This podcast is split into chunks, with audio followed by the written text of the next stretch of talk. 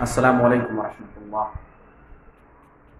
امام نووی کی کتاب اربعین نووی میں نبی کریم صلی اللہ علیہ وآلہ وسلم کی حدیث کا ذکر ہے۔ نبی کریم صلی اللہ علیہ وآلہ وسلم نے فرمایا کہ تمام اعمال کا دار و مدار نیتوں پر ہے۔ تو جس نے اللہ اور اس کے رسول کے لیے ہجرت کی، تو اس کی اس ہجرت اللہ اور اس کے رسول کے لیے ہے۔ اور جس نے دنیا کو حاصل کرنے کے لیے یا کسی عورت سے نکاح کرنے کے لیے ہجرت کی، تو اس کی ہجرت اسی چیز کے لیے جس کے لیے اس نے ہجرت کی۔ تو نیت ایک بہت امپورٹنٹ چیز ہے۔ عمل کا صحیح ہونا بھی امپورٹنٹ ہے اور عمل کے صحیح ہونے کے ساتھ ساتھ نیت کا صحیح ہونا بھی بہت امپورٹنٹ ہے۔ اگر عمل صحیح نہیں اور نیت صحیح ہے، تب بھی آپ کا عمل قبول نہیں ہوگا۔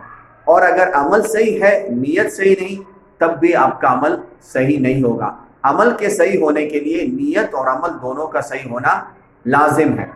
اور ایک انسان، دو انسانوں کا ایک جیسا ہی عمل، لیکن ایک کا عمل قبول ہو جائے گا، دوسرے کا عمل قبول نہیں ہو۔ کیوں؟ کیونکہ جو انسان خالص اللہ تعالیٰ کی رضا کے لیے کوئی کام کرے گا، اور جو انسان وہی کام جو دوسرے بندے نے اللہ کی رضا کے لیے کیا، لیکن وہ کسی اور نیت کے ساتھ کرے گا۔ مثال کے طور پر مسکینوں کو کھانا کھلانا ہے۔ اب ایک بندہ اللہ کو راضی کرنے کے لیے مسکینوں کو کھانا کھلاتا ہے۔ تو یہ اس کا کام بھی صحیح اور اس کی نیت بھی صحیح۔ لیکن دوسرا بندہ جو یہی کام کرتا ہے، مسکینوں کو کھانا کھلاتا ہے، لیکن اس کی نیت شہرت ہے، اس کی نیت کچھ اور ہے، تو پھر اس کو اللہ کے ہاں اس کا اجر نہیں ملے گا۔ کیونکہ اللہ تعالیٰ کو ایسا کام قبول نہیں ہے جس میں دوسروں کو شریک کیا جائے۔ تو سب سے پہلے ہمیں نیک عمل کرنا چاہیے۔ نیک عمل کیا ہے؟